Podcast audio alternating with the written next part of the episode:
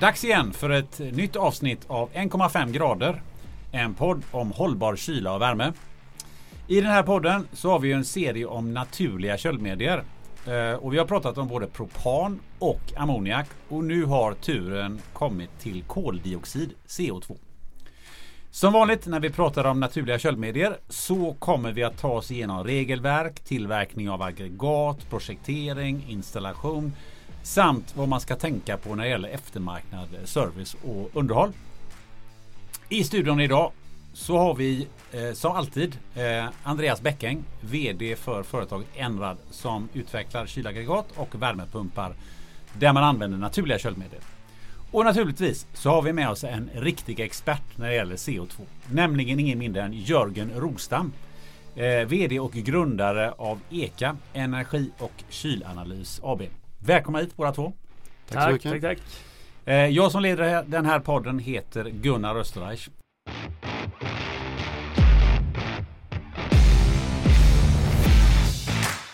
Som vanligt så börjar vi med dig Andreas. Vi har ju pratat om både propan och ammoniak eh, som ju båda har sina fördelar och nu kommer vi till ämnet koldioxid.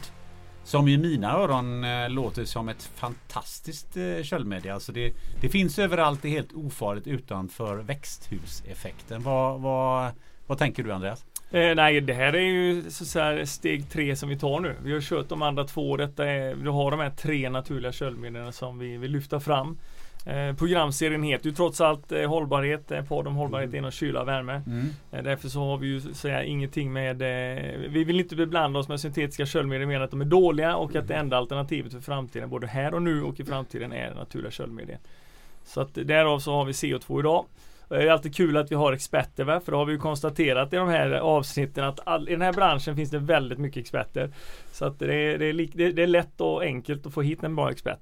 Eh, Andreas, kan vi utveckla lite grann varför ska vi prata om eh, CO2 och, och, vad är det du känner att du gärna vill ha ut av dagens eh, samtal med, med Jörgen? Det är ju samma som egentligen, vi har samma upplägg som vi haft på de andra. Det här handlar ju om att eh, vad vill vi göra med den här podden är ju att informera och liksom bidra med kunskap inom den här branschen. Eh, och då det, har vi ju delat upp de här på ett bra sätt. Vi pratar om för och nackdelar, vi pratar om att producera de här aggregaten, hur går det till? Eh, eftermarknad, eh, tänker på slutkunderna, man ska sköta service, underhåll och liknande. Så det handlar egentligen som, som de tidigare tillfällena, vi vill sprida kunskap. Eh, och den är ju begränsad får man ju fortfarande säga inom det här eh, segmentet. Det borde inte finnas något annat på marknaden än just naturliga köldmedel. Så att, vad är din egen erfarenhet kring eh, CO2? Eh, ja, den är, vi konkurrerar väl mest med dem så jag säger. Jörgen skrattar, Jörgen är små, ler lite grann. Eh, vi har ju det fenomenet som jag brukar kalla i Sverige CO2-maffian. Så att jag får säga att Jörgen är väl en del av den maffian misstänker jag. Eh, skämt åsido då så har ju CO2 varit, eh, varit med ett tag nu. Och fått, eh, fått, fått en bra, ett bra fäste på marknaden med all rätt då. Eh, det, det vi försöker få fram i de här är att det finns inte bara ett eh, köldmedel som är rätt för alla applikationer. Eh, utan det handlar om projekt och köldmedel som ska, eller köldmedel ska anpassas utifrån vilka typer av projekt det är man har då. Det är därför jag kallar det CO2-maffian för de är bäst i allt jämt. Liksom. Det spelar ingen roll vilken applikation det är. Så att eh, vi kommer till det senare då här. På, på ett snällt sätt ska vi säga mm. Jörgen. Det är inte så att vi ska vi ska inte vara elaka. Vi är här för att vi strider för samma lag. Va? Det är så. Det är, vi mot, eh, men det är ju lite politiskt. Man nästan inte säga det här. Jag var på väg att säga någonting nu som jag inte ska säga här. Så att vi drar in de syntetiska eh, tillverkarna i det här Putin-träsket bara. Men det, ja det låter ju spännande. CO2 maffian och Putin-träsket ja, har vi ju satt ribban exakt, med alltså. yes. Uh, du, um, nu ska vi släppa in dig Jörgen här. Uh, och det första uh, som jag skulle vilja veta lite mer kring det är ju din bakgrund. För vad jag har förstått så är du ju knuten till KTH i, i Stockholm. Det är, jag har min utbildningsbakgrund därifrån och eh, jag har jobbat med kyltekniska applikationer i olika former sen, sen början av min så kallade akademiska och även yrkeskarriär då. Så att jag har en bakgrund som, som forskare också på, på KTH där jag har jobbat faktiskt med, med brännbara medier och senare så kom jag in mer på koldioxid och har jobbat ganska mycket med koldioxid på, på senare år som Andreas har noterat här då. jo då. Men vad jag förstår så äh, började du någonstans med, med propan. Du, du var en av de första som, som jobbade med det. Ja, jag gjorde mitt eh, examensarbete 1993-94 med en av förmodligen Sveriges första propanvärmepumpar som eh, vi, vi byggde och eh, gjorde tester på i KTHs labb eh, på den tiden det begav sig. Använde faktiskt gasol som köptes på lokala macken och, och drev den där med så det, det var lite roligt. Mm. Eh, men vad kommer det sig att eh, det, det ägnar din mesta tid eh, åt CO2-frågorna? Eh, Ja, senare i min karriär så kom jag in och jobbade med eh, mobila kylapplikationer, alltså eh, bilar, bil-AC. Och där var CO2 en av de stora kandidaterna att ta över från HFC-medierna då från slutet på, på 80-talet kan vi säga och en bit in på 90-talet så, så, så, började man väcka upp CO2 igen då som, som ju var ett köldmedel som hade använts långt tillbaks i tiden. Eh, och ungefär i den svängen då lite, lite mot slutet av 90-talet så började jag själv jobba inom bilindustrin och utvecklade just CO2-system för, för bilar. Så, så, att jag byggde mina första CO2-prototyper där runt år 2000 och framåt. Då. Så det, det, var där jag började jobba med CO2 på riktigt. Men nu har det blivit mycket ishallar på sistone jag. Ja men det har det, har det blivit. Eh, säga, vägen gick då via eh, butikskylsystem ganska mycket. För jag jobbade en hel del med, med eh, forskning runt sådana fältmätningar så här, för att se hur det fungerade. För det var mycket diskussioner runt om det fungerade överhuvudtaget då. Som det ju är när, när det kommer nya tekniker och, och det finns ju stora mäktiga motståndare där ute som, som inte alltid tycker om tekniken då. Så att, eh, men butikskunskaperna tog vi med oss över till ishallsområdet som liknar varandra ganska mycket egentligen. Bara att man kan säga att det, det är ett nummer större vad, vad det gäller eh, effekter och sådär. Men likheterna kommer igen mycket i att man har kombinerat kyl och värmebehov och, och där kommer just CO2 till sin fördel får vi säga. Mm, det ska vi eh, komma in på. Eh, men vi måste ju få reda på lite mer. Du jobbar ju på EKA. Eh, och mm. varit med själv och, och, och grundat det bolaget. Va, mm. vad, är, vad är det ni jobbar med?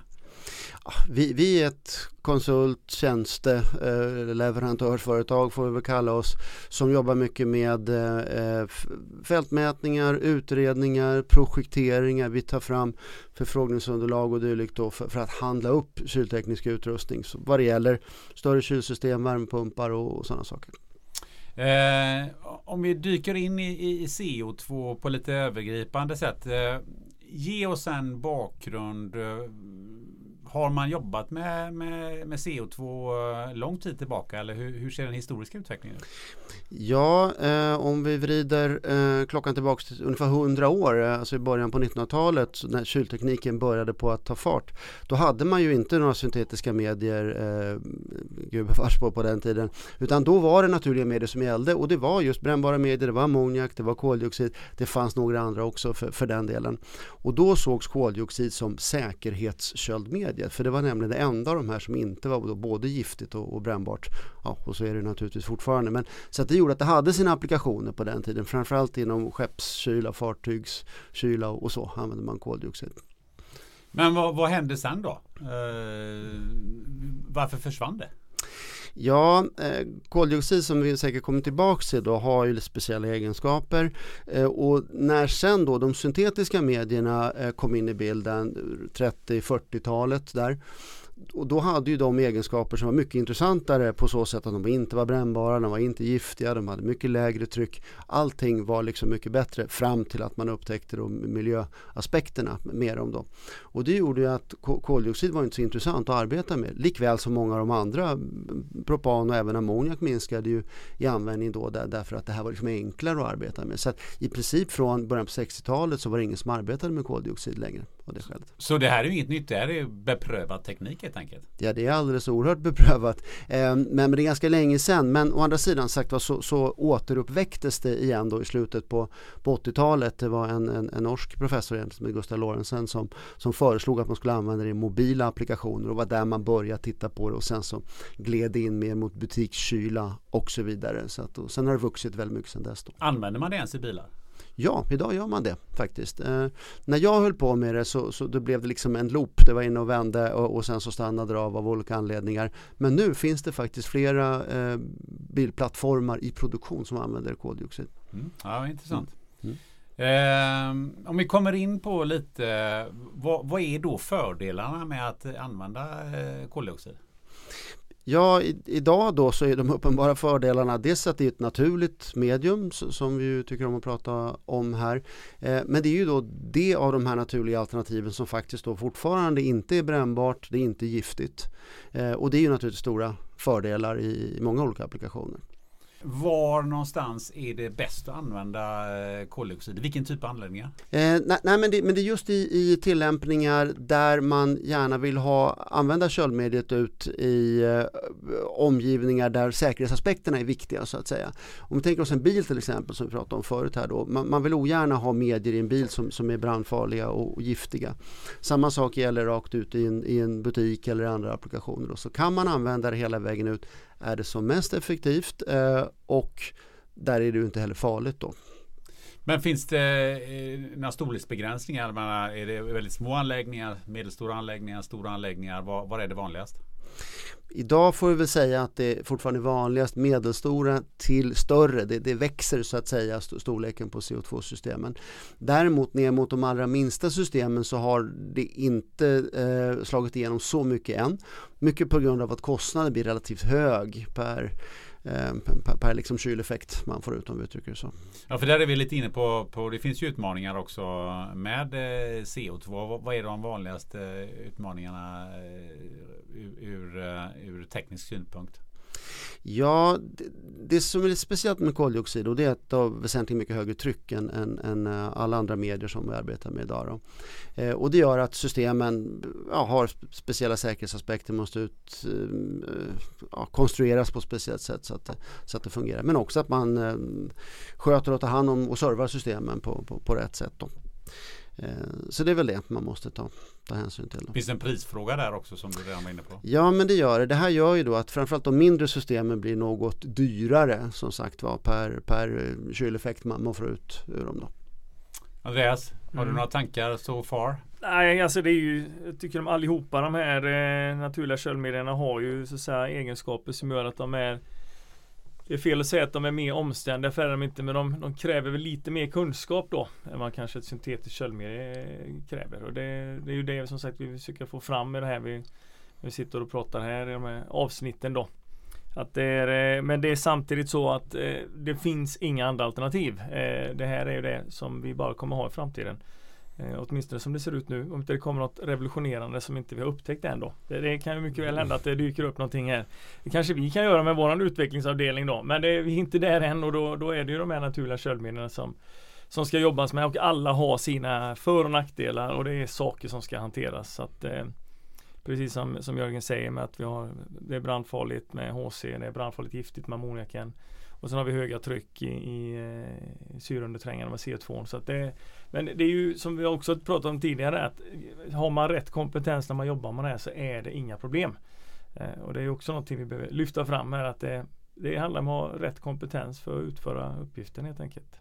Rätt kompetens och då om vi glider in då på, på tillverkning av, eh, av aggregat för, för CO2. Eh, vad vad finns det för specifika, specifik kompetens som man behöver för att jobba med det här?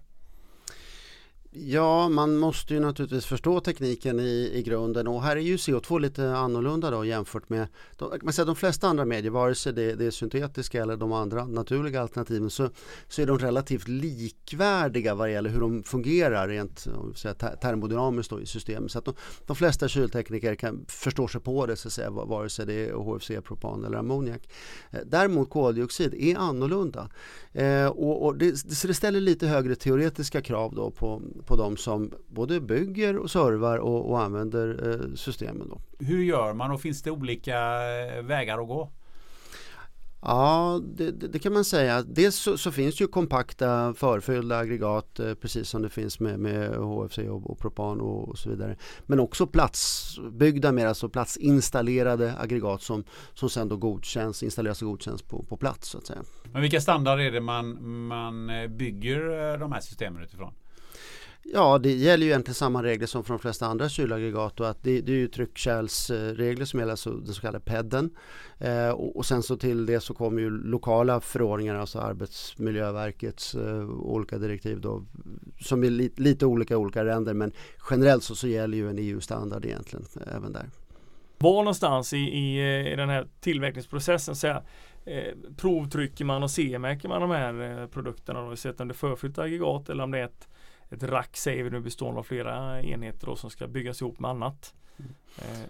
Ja, är det ett prov är det ett färdigt förfyllt aggregat och då är det ju testat och, och provtryckt och, och C-märkt och allt vad det är för någonting färdigt när, när det går iväg från, från tillverkaren. Eh, precis som vilket annat förfyllt aggregat som helst. Eh, skillnaden är ju möjligen för aggregat som, som monteras ihop med andra delsystem så att säga ut, ut i verkligheten om, om vi nu tar ett, eh, en, en eh, livsmedelsbutik som ett exempel då. Att då, då kommer ju aggregatet från tillverkaren och det är provtryckt och CE-märkt i sig. Men det är ju, systemet är ju inte färdigt än utan sen när det kommer ut på plats då ska det monteras ihop med till exempel kyldiskar, andra förångar eller vad det nu kan vara för någonting. Då. Och de delarna är i sig också provtryckta, märkta och vad det nu är för något, CE-märkta. Men där kommer det ju till då ett rörsystem emellan och, och hela detta system på platsen kommer att CE-märkas av installatören i slutändan. Så att de gör provtryckningar enligt de regler som finns och CE-märker själva sen. Mm. men då är vi inne på, på projektering och, och, och installation då. Och, och vad, vad, är det som är viktigt när det gäller kompetensen uh, och utbildningen hos, hos, personalen som utför det här jobbet? Jag tänker så här, vad behöver ja. man veta som konsult när man sitter och ritar på en C2-anläggning? Och vad behöver man kunna som en tekniker när man ska installera? Liksom? Vad, är, vad, är, vad är, finns det några distinkta liksom, grejer som är bra att kunna där? Eller som man måste ha helt enkelt för att få till det på ett bra sätt? Ja, som, som konsult eller projektör måste man ju känna till vad det är för trycknivåer som gäller de olika delarna av systemen och konstruera därefter. Och sen också känna till var ska det finnas säkerhetsventiler till exempel och på vilka trycknivåer i de olika delarna av, av systemen. Hur hanterar man utloppsledningar till exempel från säkerhetsventiler. Även de ska dimensioneras på, på ett specifikt sätt. Då. Så att det, det, är ju flera delar i så att säga, konstruktionskedjan man måste känna till för, för, för att det ska bli rätt. Då är det med andra ord så att det oftast är nischat eh, eller man är ganska så Jobbar man med CO2 som konsult så jobbar man ganska uteslutande med det. Jag, jag upplever inte mm. att man rent allmänt eh, alltså, när man är ute på olika konsultföretag till exempel så, mm. så VVS-projektör, ja ett, ett, indirekt system som vi pratade om innan här det är ju ganska det är vanligt liksom, man, det, det kör man på. Men när det kommer till CO2 här, det, är det liksom lika allmänt Sweco, Ramboll, VSP allihopa de här, finns det konsulter som sitter och jobbar med de här grejerna också? Eller är det mer så att det blir nischat typ som, som ni själva som är specialiserade på? Ja, det, man, man, kan nog säga så att det, det är inte lika många som kanske kan eller faktiskt jobbar med, med, CO2 dagligen då i och med att det är lite speciella kunskaper som krävs. Men, men jag skulle inte vilja påstå att det bara är, är ett fåtal företag som, som arbetar med det utan de stora konsultföretagen har ju alldeles säkert de här kunskaperna ja. också. Ja. Yes. Mm. Men det krävs lite know-how där då. Men så ja. har vi installatörerna då. Vad tänker de teknikerna, de som skruvar med det då? Att, vad, vad vad behöver man ha i det ledet liksom kunskapsmässigt? Mm. Alltså det kräver ju ingen certifiering eh, eller så för att Nej. jobba med naturliga medier eh, generellt eller med CO2 för, för, den delen. Så att det kan vem som helst göra på, på så sätt. Då. Eh, däremot så blir det väldigt mycket en arbetsmiljöfråga naturligtvis i slutändan. Att man kan hantera eh, utmaningarna med de här systemen och trycknivåerna och så vidare. Hanteringen av mediet generellt sett, eh, alla naturliga köldmedel får ju vem som helst eh, jobba med. Vilket jag hoppas att de kommer ändra på så att, säga, så att det kommer ställas lite krav. Eh, men utifrån de här delarna då så i princip alla de andra nu naturliga köldmedlen har ju också vad man kallar förstagångskontroll här. Och det, det fungerar likadant på CO2 antar med tanke på tryck och PED och det här då att, att när du startar upp en anläggning där ute så har du en, en eh, tredjepart med dig som som gör en förstagångskontroll helt enkelt. Mm. Absolut, det är en obligatorisk eh, förstagångskontroll så det är för, för, för CO2 också. Eh, men sen efter det så, så, följer ju årliga kontroller. Ja, ja, Och det är ju samma för eh, nästan alla de här andra naturliga köldmedlen också. Lite beroende Mm. på vilka fyllnadsmängder man har då. I vissa Mm. fall eh, har man lite mindre så, så har man inte en, en årlig kontroll eh, på det viset då. Men har man lite större volymer i så. Mm. Nej, men det ska vara ganska små system för att man ska komma undan från den här årliga Ja. kontrollen. Utan jag, jag vill ju påstå att vad gäller CO2-system så de allra flesta vi ser där ute idag, vi, vi pratar butiker och sådana här lite större, så då är det årliga kontroller så, som gäller av ett tredjepartsorgan. Ja. Alla installationer kräver en form av riskanalys. Eh, och när vi jobbar med naturliga köldmedel så har man ju egenskaper som gör att man behöver ha liksom lite mer koll på läget när man gör de här också. Det viktigaste är att man har gjort den, inte att den är hur detaljerad den är men att man har gjort sin riskanalys. Och det är på installatörssidan i samband med att man då bygger upp de här systemen så antar att här jobbar man också ganska flitigt med just riskanalyserna inför arbetet och inför igångkörningarna. Ja, en, si- en eh, riskanalys är obligatorisk för CE-märkningen eh, när man eh, installerar systemet. Så att eh, ja, absolut, även här. Om jag har gjort den, eh, den här eh, installationen, vad, vad, är, vad ska man tänka på? Vad, vad finns det för speciella regler och, och eh, vad ska man tänka på som, som när man har den här anläggningen hos sig? Man behöver inte göra några årliga kontroller eller läckagetest som man måste göra med HFC-medier till exempel. Så, att- så att det är en av fördelarna här då. Eh, fortfarande så vill man ju inte att systemet ska läcka eh, därför att det är ju naturligtvis opraktiskt att behöva fylla på. Och det, och det kan vi väl liksom eh, tycka jag ärligt erkänna att CO2-systemen har tidigare, längre tillbaka haft en del problem med, med ganska stora läckage. Och, och det har att göra med komponentutveckling, att det har, det har kommit bättre komponenter med tiden. Men också kanske kunskapen vid, vid montage och, och olika delar då, som har blivit betydligt bättre med, med tiden. Så att systemen läcker inte alls lika mycket nu för tiden. Så att det är en mindre fråga idag, men var en stor fråga tidigare. Men specifikt, ja jag tänker bara specifikt vad det gäller service, eh, service underhållet i övrigt då. Ni, Mm. ni har ju någon form av, eh, eftersom vi har pedden som kommer in och afsen med det här att, att eh, så har vi en årlig kontroll med tredje part. Eh, Är det något annat speciellt som man behöver göra just med CO2-anläggning förutom att man har den här årliga kontrollen? Och vad gör de egentligen på en årlig kontroll? Ja, den årliga kontrollen det är ju man kontrollerar säkerhetsventilerna, man provtrycker eh, säkerhetsventiler och kollar att de är i sin ordning. och det är egentligen allt som, som ingår i, i den. Sen vad serviceföretagen gör, det är ju en annan sak. Det är lite mer vad de är ålagda eh, att göra och, och vad aggregatet för och säger att det kanske ska kontrolleras för någonting. Men, men jag vill påstå att här det är inga större skillnader jämfört med, med, med kanske vad, vad vi nu säger traditionell teknik. Att man måste inte byta olja med jämna mellanrum, sånt som det pratas mycket om i ammoniaksammanhang till exempel. Som, som kan vara ganska dyra åtgärder. Här man gör eh, eventuellt oljeprover med jämna mellanrum. Vi rekommenderar en gång om året. Vi tycker att det är en bra idé att, att, att göra det. Eh, för, för att se att man ligger rätt till vad det gäller slitage och fuktnivåer och vad det nu kan vara för någonting. Men annars är det ingenting eh, speciellt egentligen förutom att man kontrollerar köldmediemängd eh, för eventuellt läckage då, precis som vilken anläggning som helst. Ja. Men vilket ansvar har jag som, som ägare till den här anläggningen? Vad är, det, vad är det jag måste göra? Ja, du måste se till att den här årliga kontrollen blir gjord. Den, den är ju oerhört viktig. Den är ju eh, obligatorisk helt enkelt, precis som det låter. så den måste du göra. Men, men utöver det så är det ju mer upp till vad, vad du har för avtal med, med, din service, med ditt serviceföretag eh, och hur mån du är om, om din anläggning och respektive hur, hur, vilka goda råd du får ifrån eh, serviceföretaget, vad, vad du bör göra för, för underhåll på anläggningen. Men annars är det inga större så att säga, obligatoriska ansvar utöver det. Vilken säkerhet finns det runt en sån här eh, anläggning? Jag tänker på att det, det är ju, du, du kanske har massa anställda som, som rör sig i, i huset och sådär. Vad, vad, hur, hur säkerställer man att, att eh, det inte kommer in obehöriga eller att man liksom vad, vad, är, vad är det man behöver tänka på?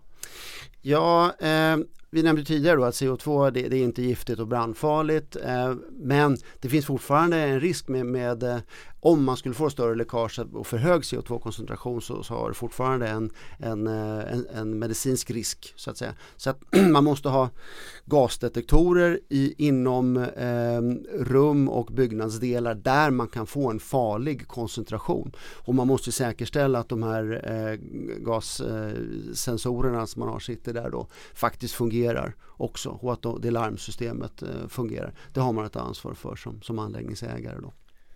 Ja, det är som vi pratade med i avsnittet med Benny här också på Dekra. Det är ju, det är ju alltid ägaren som har ansvaret. Det går ju Mm. aldrig, du kan aldrig, även du har, det är ju så lätt att tänka att jag har ett serviceföretag. Det är deras ansvar. Men det är fortfarande jag som äger anläggningen som ansvarar.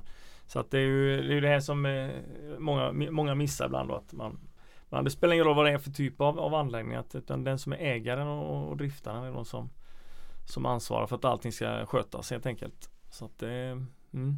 Hur, hur, ser tillgången ut på, på serviceföretag och, och komp, eh, kompetent eh, personal eh, när det gäller den här typen av anläggningar? Jag, eh, jag vill påstå att det är växande. Det blir fler och fler som, som kan CO2 bättre och bättre där ute. Så, så, att eh, det borgar ju för att eh, det kommer bli lägre servicekostnader på, på sikt vill jag påstå det i alla fall. Det, så vi förutser att marknaden kommer att eh, utvecklas. Och i och med att CO2-system idag i princip är, är standard i, i, livsmedelsbutiker och det finns ju väldigt många sådana så, så blir det ju många som, som kommer att jobba med CO2 på, på, på service och installationsbasis naturligtvis. Men hur, hur höga är servicekostnaderna idag i relation till andra källmedel? Oj, det där är en jättesvår fråga. Vi har samlat statistik inom det industriella segmentet där ju oftast ammoniak är, eh, är referensen så att säga. Och, och, och där ser vi ju att underhållskostnaderna ligger ja, nära hälften av det med ammoniak. Eh, men, men det, det beror ju också på eh, vad det är för typ av system man, man jämför sig med och hur det har underhållits tidigare. Eh, för jag, för jag tänker att eh, det är en sak att man ska ha underhåll för, av, ur ett säkerhetssynpunkt. Eh, men hur viktigt är det att ha underhåll för att eh, eh här, spara energi? Ja, det är ju jätteviktigt och, men, men det glöms ju tyvärr ofta bort av, eh, av anläggningsägarna. Eh, det, det, det, här är ju ett område som vi hoppas ska utvecklas mer framöver nu när energin bedyrar. Det finns ju jättemycket att, att göra på det. Bara se över att saker fungerar eh, över tiden så, så som det är tänkt. Finns det några speciella grejer som man kan tänka på just när det gäller underhåll? För nu, energipriser är ju, är ju i högsta grad aktuellt just nu. Så att, eh, eh har du några sådana här grejer som du kan nämna att eh, titta på det här, ni som har eh, CO2-anläggningar? Ja, det gäller ju egentligen inte bara för CO2, det kanske gäller för alla kylanläggningar egentligen. Men det är ju att man har övervakningssystem som, som tittar på de viktiga systemparametrarna där, där man, så man ser att effektiviteten är, är bra över, över tid. Och det är ju ofta kopplat till till exempel kan man ha haft något läckage eller har det hänt någonting? Har det hänt no någonting med hårdvaran? Är alla ventiler i sin ordning? Fungerar regleringen som det ska? Det, det, det, är många små saker som, som ska fungera i ett sånt här system. Och, och sagt, det, det det handlar om det är att övervaka systemet, ha larm så fort någonting sticker ut. Det, det är ju väldigt viktigt och där finns väldigt mycket att spara. Jag tror det är generellt så. Det är lite samma som det här med ansvarsfrågan. Att man som anläggningsägare så tänker man inte att jag har en servicefirma som sköter det här. Det är lite samma när du har installerat en anläggning så är det inte så att injusteringar och alla de här bitarna, att liksom se att du verkligen har trimmat in systemet rätt. Det är väl inte så vanligt att man gör det tyvärr utan eh, när de har installerat grejerna man tryckt på startknappen sen drar alla. Och då är det ju anläggningsägaren som egentligen som ska ha ett eget intresse faktiskt i att, eh, att se över det här då.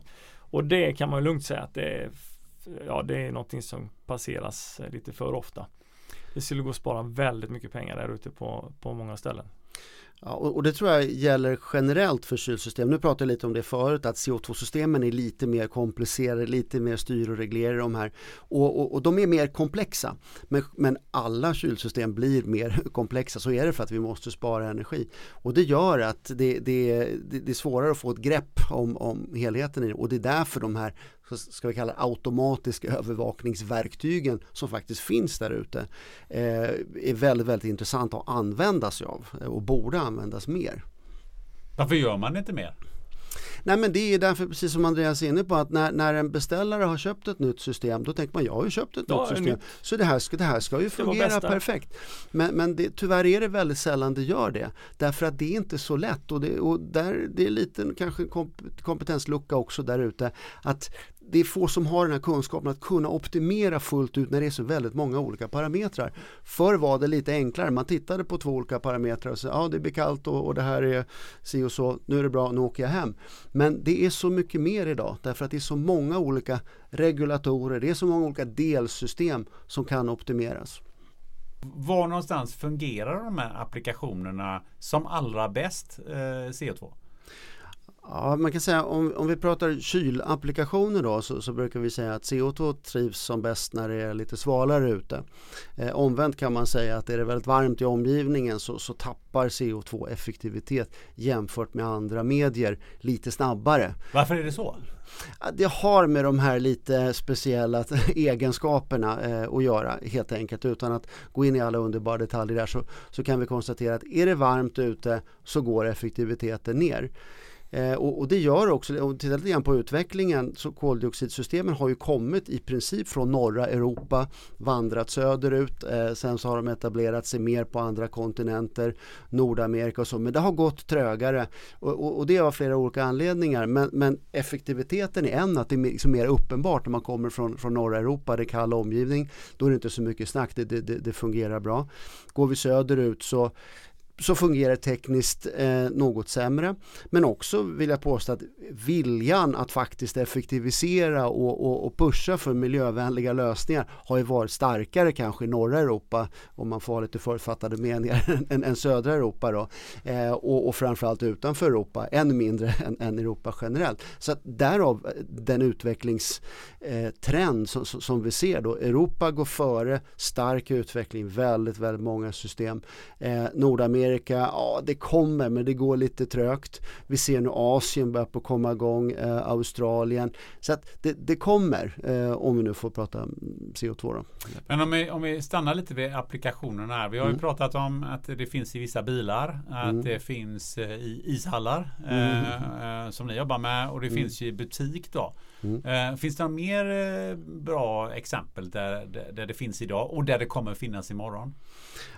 Ja, att, att det har börjat just inom de här segmenten som, som, du nämner nu då, om vi tar butiker, ishallar och lite mer industriella processer och sådär. Det har ju med att göra att man har kombinerade kyl och värmebehov och där har CO2 sin stora fördel. Eh, därför att värmeåtervinningsegenskaperna är, är, väldigt bra. Man kan få ut ganska hög temperatur ur systemen. Man kan säga att värmen finns tillgänglig på, på, på en högre temperatur.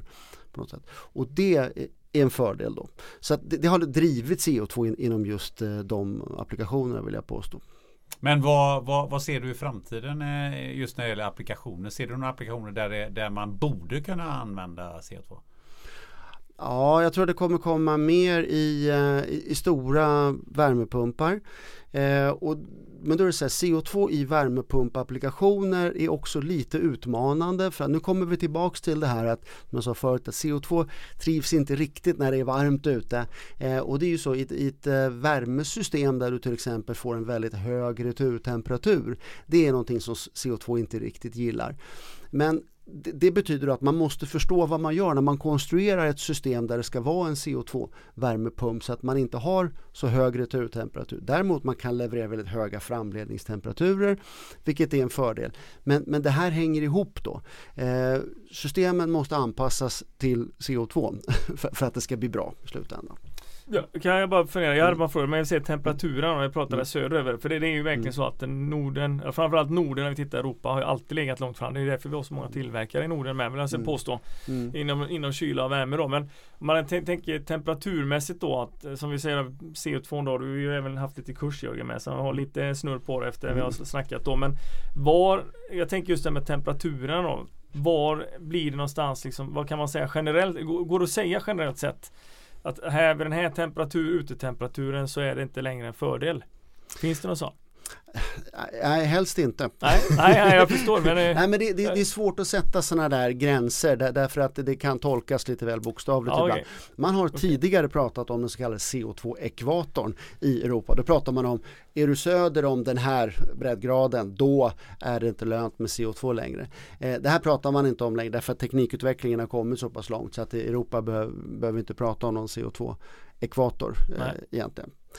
Eh, så det, så det. det finns, det, man, vi kan inte, det går inte att specificera att vid den här temperaturen så är det mindre bra eller mer bra utan att det är, det är helt beroende på applikation då. Så hittar du rätt mm. applikation så klarar du dig ändå undan om du skulle gå högre temperatur då. Beroende på hur du kör anläggningen?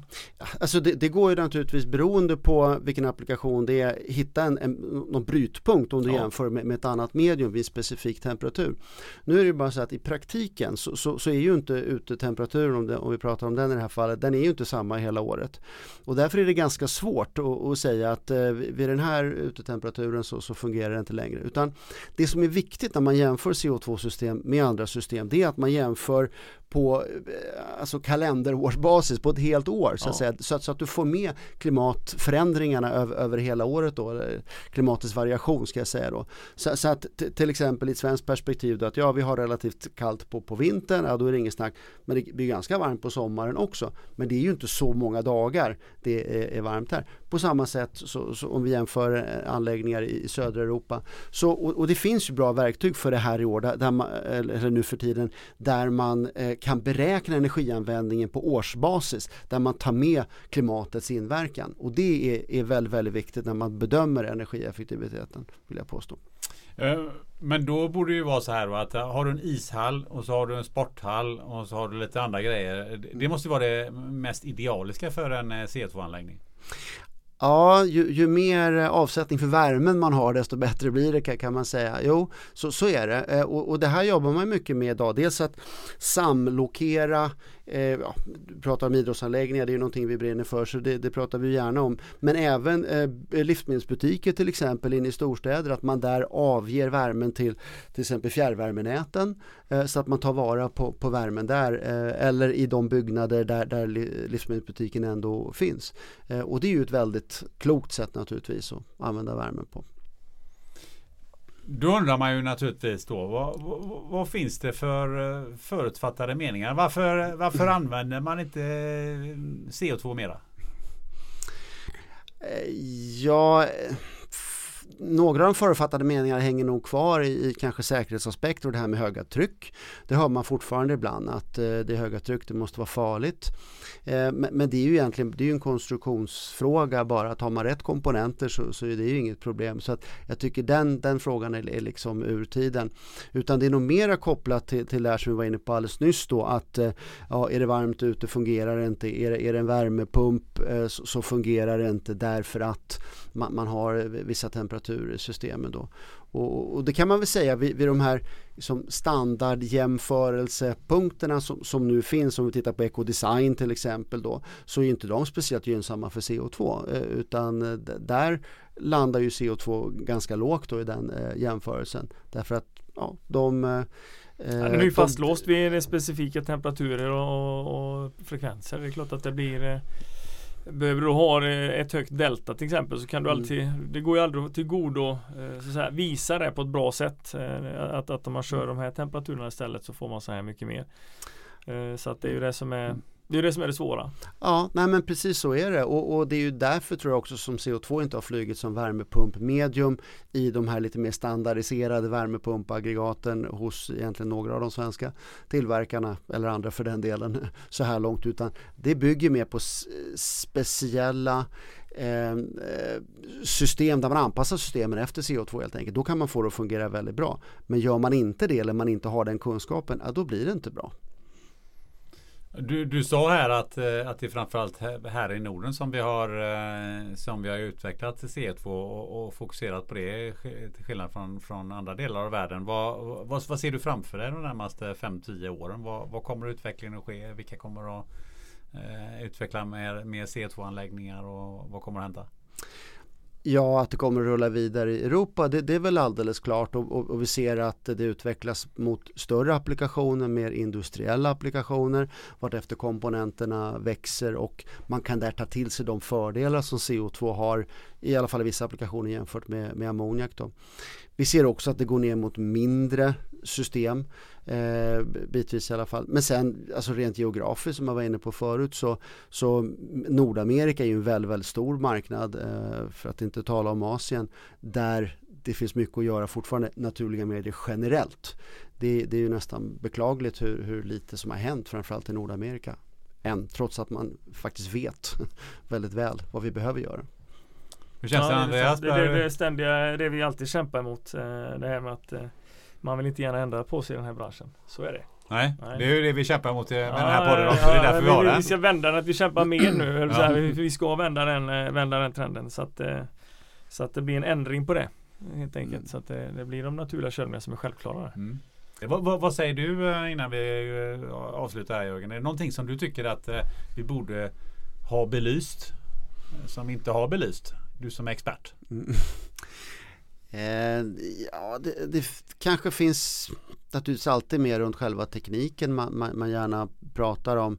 Jag tänker på det, det vi pratade lite om tidigare var ju eh, CO2s eventuella fördelar jämfört med, med några av de andra eh, naturliga medierna då och just att man kan använda eh, CO2 direkt. Man behöver alltså inte gå över via köldbärare, kylmedel och så. Man, man sparar pumpeffekter, sånt som vi brukar referera till som parasiteffekter där ute.